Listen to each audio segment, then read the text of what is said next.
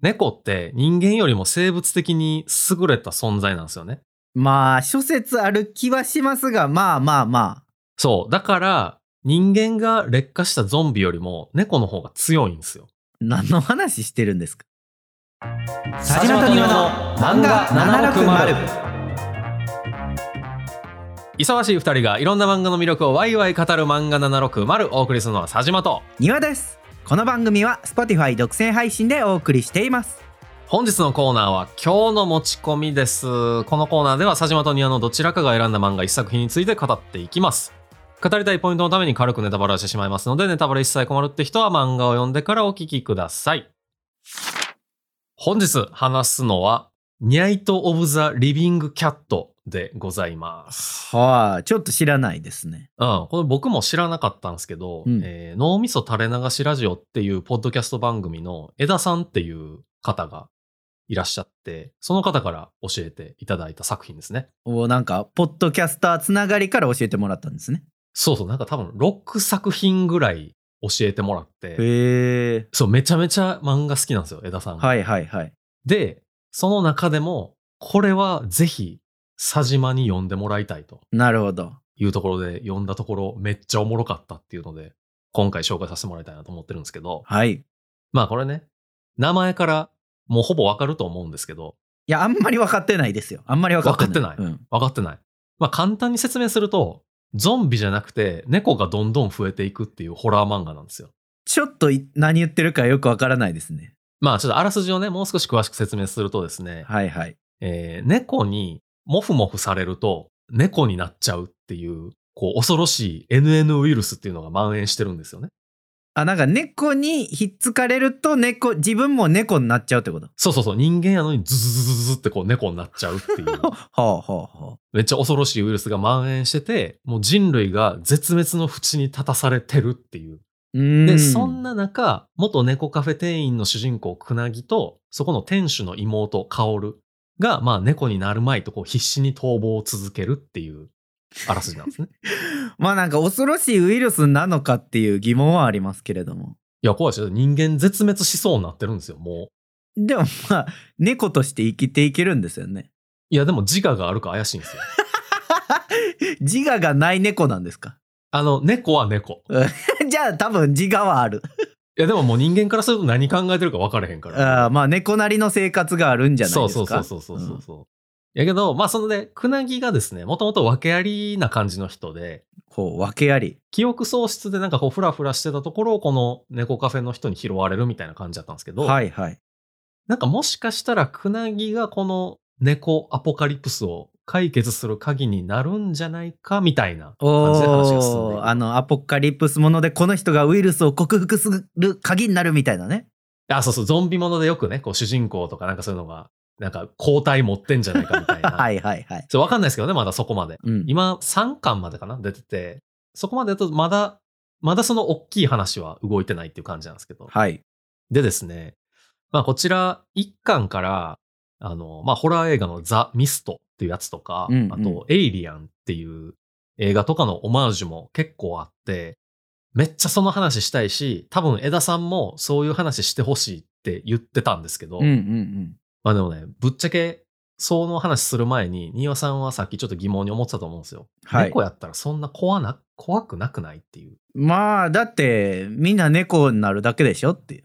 そう確かにね絵面は可愛いんですようんめっちゃ、いっぱい猫がニャーンって来るだけやからめっちゃ可愛いんやけど冷静に考えてみるとゾンビよりも猫アポカリプスの方が人類滅亡の可能性高そうやなと思ってまあ、そのゾンビものと比較するっていうのが正しいのかどうかわかんないですけど、タイトル「ニャイト・オブ・ザ・リビング・キャット」ですよだって それはさ、そういうゾンビ系のよく見てる人からすると、なんか馴染みのある形式なのかもしれないですけど、そうそうそう馴染みのある形式なんですよ僕は違うから、ああ、はあ、なんとなくわかるけどぐらいなんですよ。 はいはいはいはい。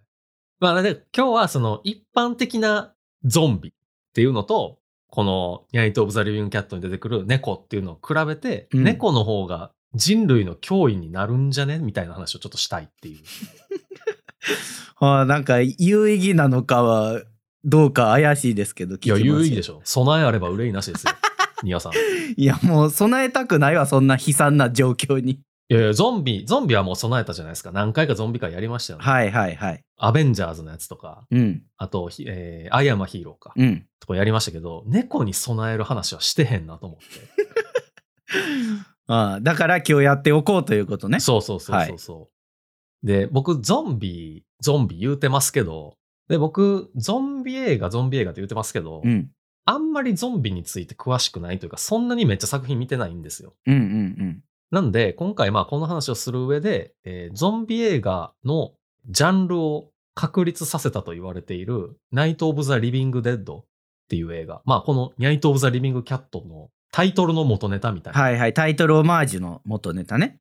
そうそうそうそう。60年代やったかな。うんの。白黒の映画を見て、あと、ゾンビサバイバルガイドっていう本があるんですけど、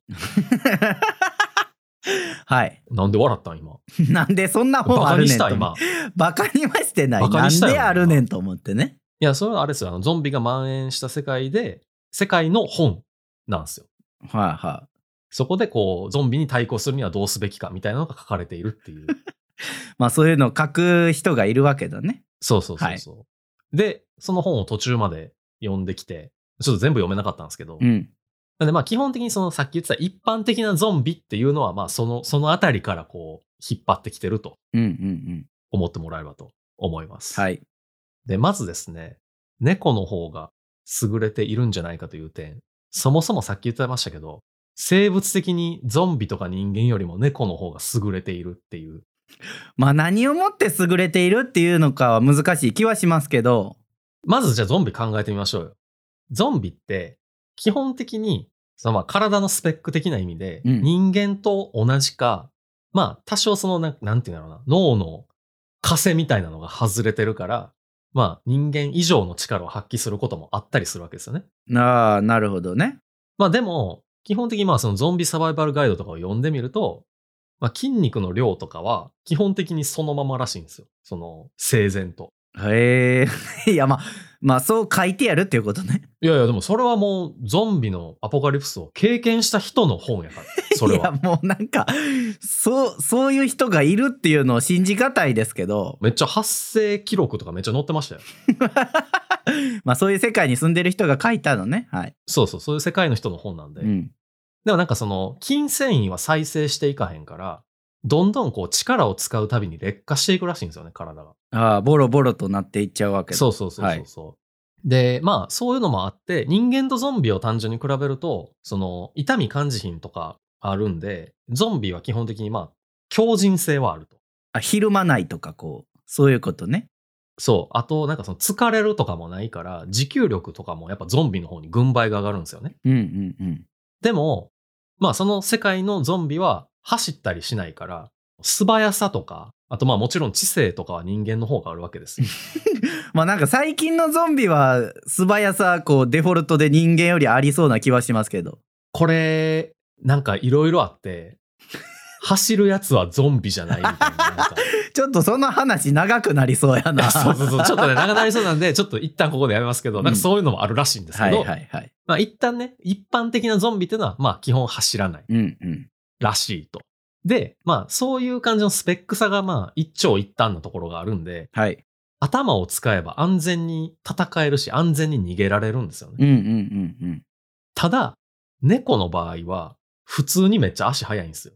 うん。まあそれは人間とかより確かにね。そうそう。人間が多分、10時速10キロとか、うん12キロとかうん。ぐらいらしいんですけど、猫って時速40から50キロぐらい出るらしいんですよ。おーまあ4、5倍出るってわけだ。そうそうそう。まあ、徒歩やったら基本勝てないみたいな。うんうんうん。で、しかも狭いところとかも通り抜けてくるんで、だからバリケードとかが意味をなさないんですよね。 まあ確かにねどこでも通ってくるような印象はあります。そうそうそう。よくほら、ゾンビ映画とかで、あの、スーパーマーケットとかホームセンターに立てこもろうみたいなのあるじゃないですか。はいはい。で、作中でも立てこもるんですよ、スーパーに。うん。でも、ひょろっと開いてる窓から、ニューって入ってくるんですよ、ね、猫 は。ああそういうことね。めちゃめちゃ怖ない。まあその僕まだなんか猫になってしまうっていう恐ろしさがまだ分かりきってないですけどはいはいはいはいはい。まあでもその逃げてる時もどっかから入ってくるっていうのは確かに恐ろしい。そうでしょ、うん。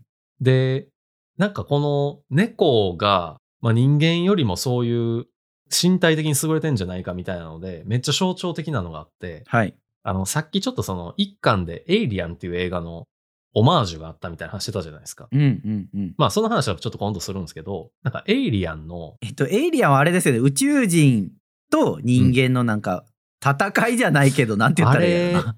宇宙人って言っていいんか分からへんけど、そう、なんかあの宇宙生命体と、 宇宙生命体と人間の、まあ、パニック映画ですよ ね。あ、そうそうそう、はいはい人間の乗ってる宇宙船の中に、なんか宇宙生命体がなんか忍び込んできて、どんどん殺されていくってはいいうはい話はい。そういうやつね。なんですけど、一作目で、これちょっとエイリアンのネタバレになるんで、あの聞きたくない人は飛ばしてほしいんですけど、うん。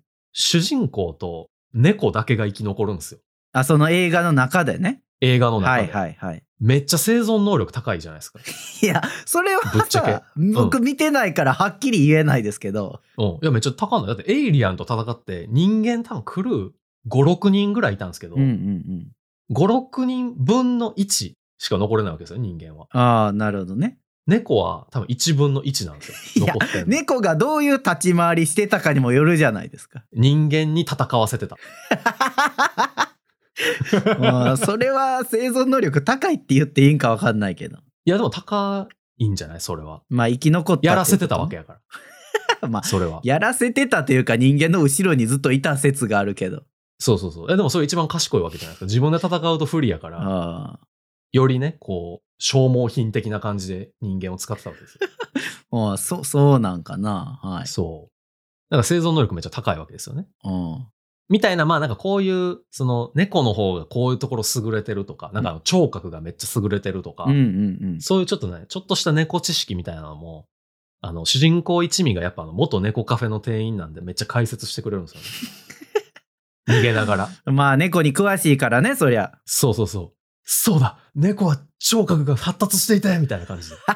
ちょっとした音でもすぐ察知するんだみたいな。もう、でも、逃げながら。あれうんですよね。そのために猫カフェ店員という設定がありますよね。だから生き残れてるんですよね、多分。ああ、そういうことね。そうそうそうそう。猫について詳しいから生き残れてる。はいはい。知識があるから逃げ方がわかるといそうそううそうか。そこはやっぱロジックがね。ああ、なるほど。あるわけですはいはい。猫とじゃれ合うのも慣れてるから、うんうん。こう、もふられないように、なんかまた旅とかさ、そういうのを駆使して逃げるってい えう。ちなみに、一応確認なんですけど、うんこ。の猫にもふられるっていうのは、うん。触られた時点でアウトなんですかそれともなんかこう近づいてきて、もふもふもふってされたらアウトなんですかえっ、とね、多分今までの描写的に、服の上とかやったら、ある程度大丈夫なんですけど、うんうんうん。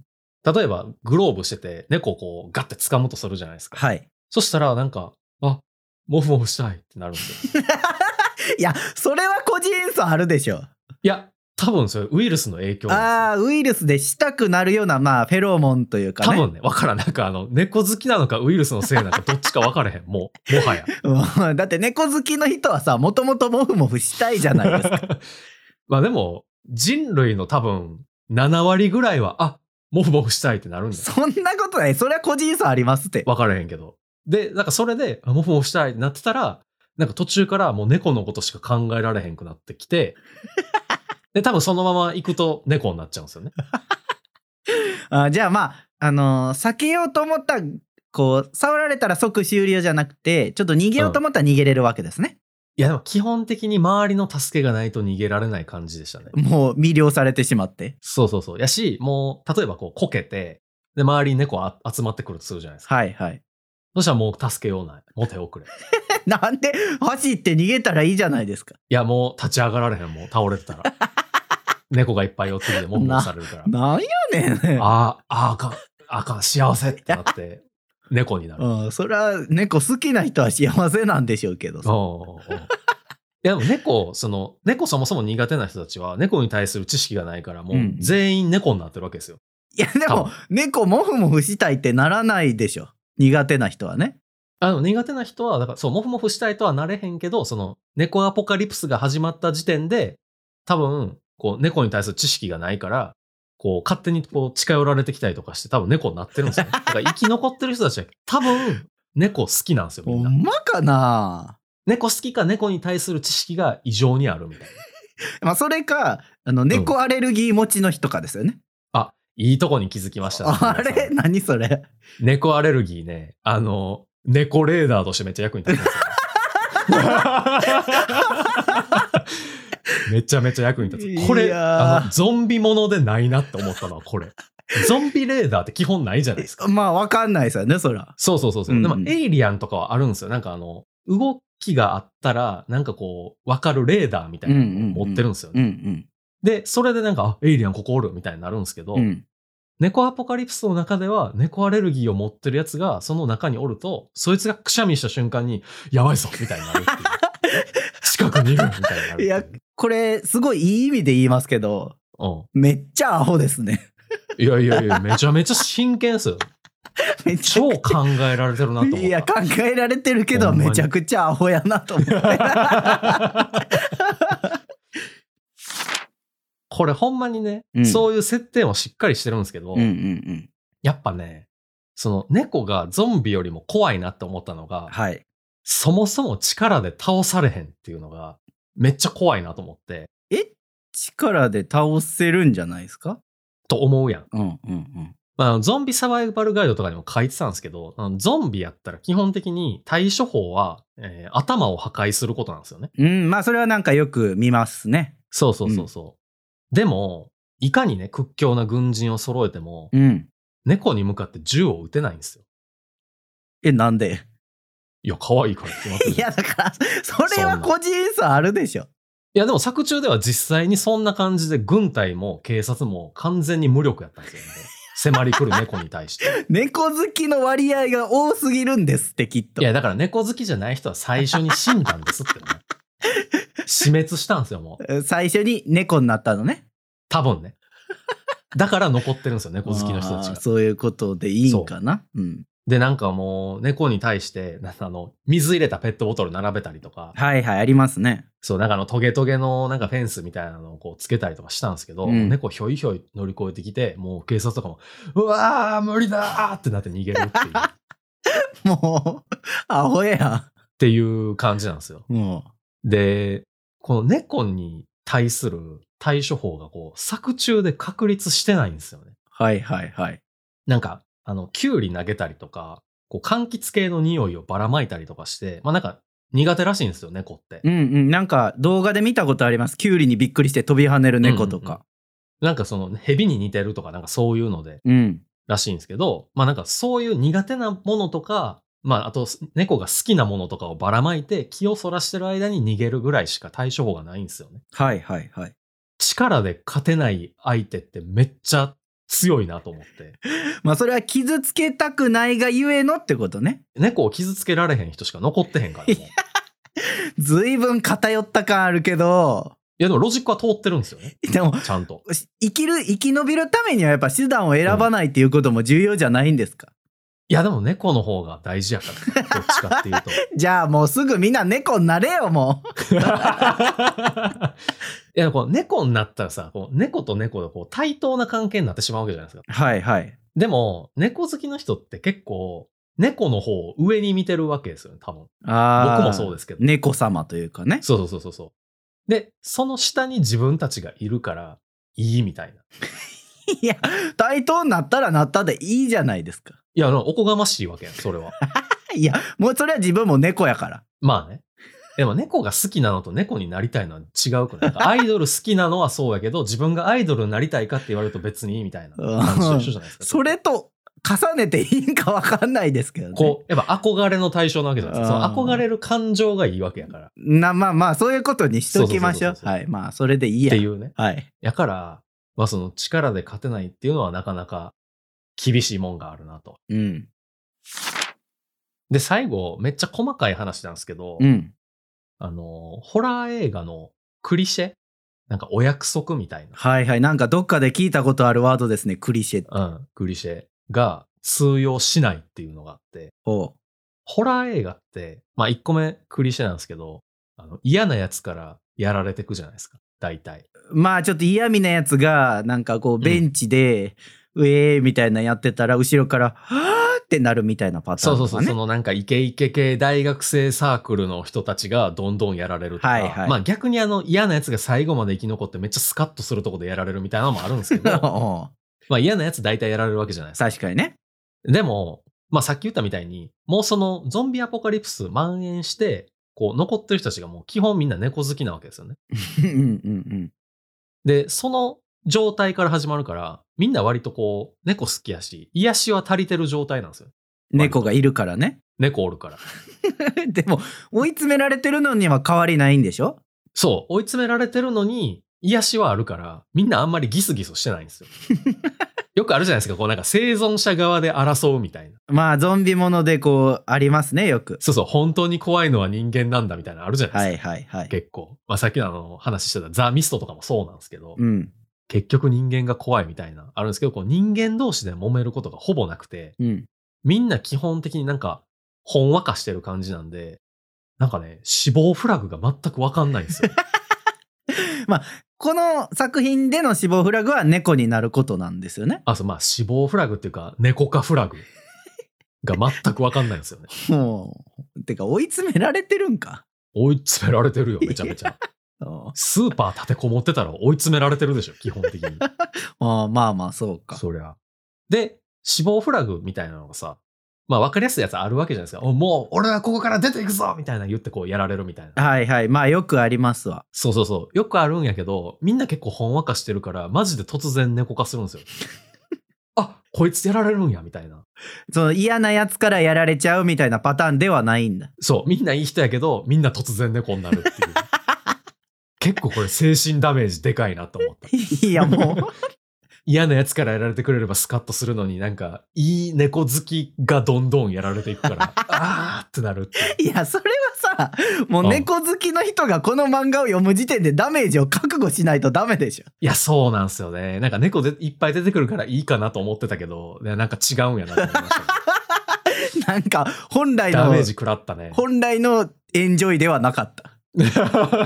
そう、なんかあの、いっぱいモフモフするの出てきて、可愛いやんと思ってたけど、ちゃんと精神的ダメージ食るっていう。すごいなって思いました。ああ、なるほどね。で、もう一個お約束、これはマジで天才的やなと思ったんですけど、うんうんなんかあの、ガタって物音が鳴って、うん。うん。こう、なんだっつってこう振り向いたら、猫がおって、なんだ猫か、みたいなあの、ホラー映画のお約束みたいなのあるんですよ。ああ、まあなんとなくわかります。そう、多分日本のサスペンスドラマとかでも多分あるはず。僕なんか昔テレビで見たことあるんで、はいはいはい。多分あるはずなんですけど、このニャイト・オブ・ザ・リビング・キャットでもそのシーンがあるんですよね。なるほど。ガタってなって、なんだ猫か、ってちょっとホッとしちゃうっていう。いやいや、ホッとしちゃいけないでしょ。そうなんですよ。このホラー映画のクリシェを逆手に取った猫の戦法なんですよいや、別に、猫の戦法なんですか、それ は。まあそうなんやと思う。だってちょこんって座ってたから猫。普通やったら襲いかかってくるのに。いや、これマジで天才やなって思いましたね。映画好きとかやったら絶対引っかかるなって思った。なんだ猫かって言いたいもん。だってでも、それはさ、うん映画好き、かつ猫好きの人になるんでしょ映画好きか猫好きじゃん。多分 もうそれでいいんかな、それだってもう多分人類の8割ぐらいはいやいやい多や、分そ締んめてなるにから言ってない。そこまでいかないですよ。まだ映画好きじゃなくてもドラマとか見てたら多分あるわけじゃないですか。ああー、まあ、なんそだれは猫ねかって。うん。そうそう。だから庭さんですら知ってたんやもん。まあ、確かにね。言いたないだって。ガタってなって猫おったら。なんだ猫か。いや、それは、通常の世の中やったらわかりますけど、 この作品の世界中で、 うん。なんだ、猫かって言ってる場合じゃないんでしょいや、そうなんすけど、やっぱ言っちゃうねん な、多分。猫ほんま天才やなと思った。いやいや、危機管理能力が低すぎでしょ。や。 危ないんか危なくないんか、ようわからんみたいなのも怖いんでしょうね、逆に。 それなんか旗から見てると怖いって気づくけど現場の人らあんま怖いと思ってないんでしょ、思ってない説 あるね。人間で痛いんだけど、でも猫になるのもいいかも、みたいな じゃあもうなりなさいみ んな感じで。なりなさいよその微妙なラインがねうんうん、怖いんだか怖くないんだかよくわからないんだけど、結構ホラーの精神的ダメージと か、なんかそういうところはしっかり抑えてるっていう作品でですね。そう、なんかね、可愛いふりして、まあこれ文字通り猫の皮をかぶってるわけなんですけれど も、なんかうまいことまとめようとしてますけど うん、してるよ。なんで途中で入ってきたの阻止しようと思って そう、まあね、可愛いふりしてるんですけど、冷静に考えると人類結構ゾンビと戦ってるよりもだいぶやばいなっていうで、結構人類やばめなんで、まあまあちゃんと怖いところは怖いと。うん。あの、怖さを感じに行こうと思えば怖いと感じれるって感じですね。うん まあ猫だけ見てると、あ、可愛い。ああ、なるほどね。そう、冷静に考えると怖い。はいはい。まあでもそのね、さっき言ったみたいに猫がいっぱい出てくるんで、まあこれ、庭さんでも全然読めるんじゃないかまあ、だって僕からしたら、なんかそんなに怖さないですもん。な。うんうんうん。僕からしたらね。さっき言ってたホラー映画あるあるみたいなのとかも結構詰まってるんで、うんうん。庭さんよ多分普通に読めるし、あ、なんかホラー映画ってこういう展開、まあゾンビ映画ってこういう展開多いんやみたいなのも分かれていいんじゃないかなと。ね。なんでそこでホラーの導入しようとしてるんですかいや、ホラーじゃないですよ。猫好き。猫可愛いっていう作品やからね、これは。 全然。でもホラー映画こういう仕組みになってるんやなあってあいー、うのもういい、そこ忘れていい、忘れていい。 ごまかした全然忘れていいごまかしたごめんごめん僕がこ、いつ僕が間違ってた、それは。うんそんなことない。全然そんなことないうから。わ、 嘘や。漫画760エンディングです。漫画760では番組の感想を募集しております。ハッシュタグ、漫画760をつけてツイートするか、もしくはお便りをお送りください。お便りは公式サイトから送れるので、番組概要欄をご確認ください。お便り採用者には抽選で漫画760ステッカーとしおりをプレゼントしています。漫画760は Spotify 独占配信で毎週水曜18時頃に更新しています。ぜひ番組のフォロー、高評価をお願いします。番組の通知設定もオンにしてもらえるとエピソード配信時に通知が受け取れるようになります。あのーもうすぐ12月に入るわけなんですけど、師走ですね。はい。あーで、そのね、12月17日、18日に開催される、はい。えーまあ、ジャンプの祭典、はいまはあい。週刊少年ジャンプとかね、うん。あれの祭典、ジャンプフェスタ2023の日程が近づいてまいりまして、はいはいはい。これなんとですね、うん。私ども、チケット当選しまして、おお行けることになっております。行くか。はい。行くかで、まあ、行くっていう話してたんです よ。えっと、これはもともとあの、事前応募でうん完全招待制のチケットになってるんですけど、うんまあ、アプリからちょっと応募してみたらいけるってことになったので、はいはいはいぜひ遊びに行く予定でございますということで。幕張でしたよね。そうですね、場所は幕張メッセになっております。おーいいね。で、なんかね、まあ、詳しくちょっと僕もあんまりまだ分かってないんですけど、うんまあ、作品の原画とか、あとはなんかこう、ちょっと参加できるアトラクションとか、アトラクション。例えば多分、あの、ナルトで言うと、区内投げて的に当てたりするんかな区内、そんな投げへんくないいや、区内は結構投げてますよ。 区内投げるか。なんかあれですよ。様子見で投げること多い ですよまあ、ち 致命傷になることはあんまないですけど。うん。なんか、とりあえず投げとくかみたいな。 まあいいのよ。まあそのアトラクションが多あそう分ね、多はいは分いはいあったりとか、 おうおうあとはグッズ販売とかがあるって書いてありますね。いや、グッズ楽しみやな。区内売ってへんかな。いや、区内投げへんっていう話してたのに区内欲しいの。壁とかに刺さってるとちょっとなんかかっこいい感じするじゃないです か。あの、なんか爆発、爆発する札とかついてるやつ。起爆札から何やったかそう忘そうれそたうけそうど。そう。あれちょっと壁に刺しておきたいですね、家の。自分家の壁に自分ちの画面。傷つくじゃん。ないですか。 いや、なんか画鋲程度やったら大丈夫って言って た。区内は画鋲じゃないでし ょ。まあ僕はね、そうね、まあヒロアカとかワールドトリガーとか、ちょっとぜひグッズ見てみたいなと思ってるところですね。あ、確かに、庭さん、あれ、ヒロアカの原画展行きたいって言って行けてなかったっすもそうそうそう。ん。うん。もともと行く予定やったけどちょっと都合というか行けなくなって佐島さんが行ってきたんですけど、オールマイト髪の毛グミとか買いましたよ、僕。 オールマイト髪の毛グミは確か佐島さんから僕お土産にもらいましたあ、そうやった。そうそうそうそうはいはい。まあその話はいいんですけどまあそんなグッズ買いたいなっていうのがあるんですけどちょっと一個だけね、うん気になったのがあってはいはいはい。このなんか催し物の説明の中に、うん中学生以下限定お土産っていうのがあるんですよねおー、そんなんあんねや。そう何がもらえるかはちょっと僕も分かんないんですけどはいはい。中学生以下もらえるってことなんですけど、うんちょっとどうにかならないですかね。庭さんギリ行けんいじゃん。けるわけないでしょ。なんか学ランとか着ていけ ばさ。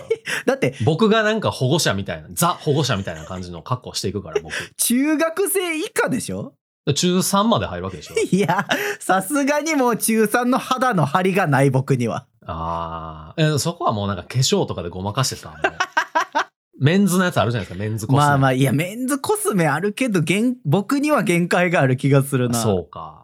ラケットとか持ってさ、 ラケあテニスのラケットとか。テニスのラケットとか持ってこう、なんか学ランと、あの、ラケット入れるカバンと、みたいなの持 って、ザ、中学生みたいな。まあ、うちの中学校、学ランじゃなかったけどね。僕は学ランでしたけどね。うん。いいやんいいやん。それで、な、一回行ってみよう。そんな、 あの、不正をやりたいわけではないんですよ。 はいはいはい。はい。まあ、ちょっとどうにかしてほしいなとは思うんですけど、確かに気になるな、うんお土産。 なんか中学生のね、現場にいる子に何もらったんって聞いたら、ちょっと不審がられるかな。言ってください。小学生とかにも聞きに行ってください。いいや、や、ちょっと怖いですよね。急におじカメさラんに持って話しかけられたら怖いですよね。でもなんか、あ、YouTuber かもって思ってくれるかもしれないです。カメラ持って たいやいや、なんか子供を騙したくない。ら。 まあ、ということで、12月17か18日遊びに行こうと思ってるんで、うん、まあ、その行った話もね、改めてエピソードで話せればと思ってますんで、はい。はい。よろしくお願いしまあ、今日はますこの辺りにしておきましょう。はい。ではまた来週。バイバイ。バイバイ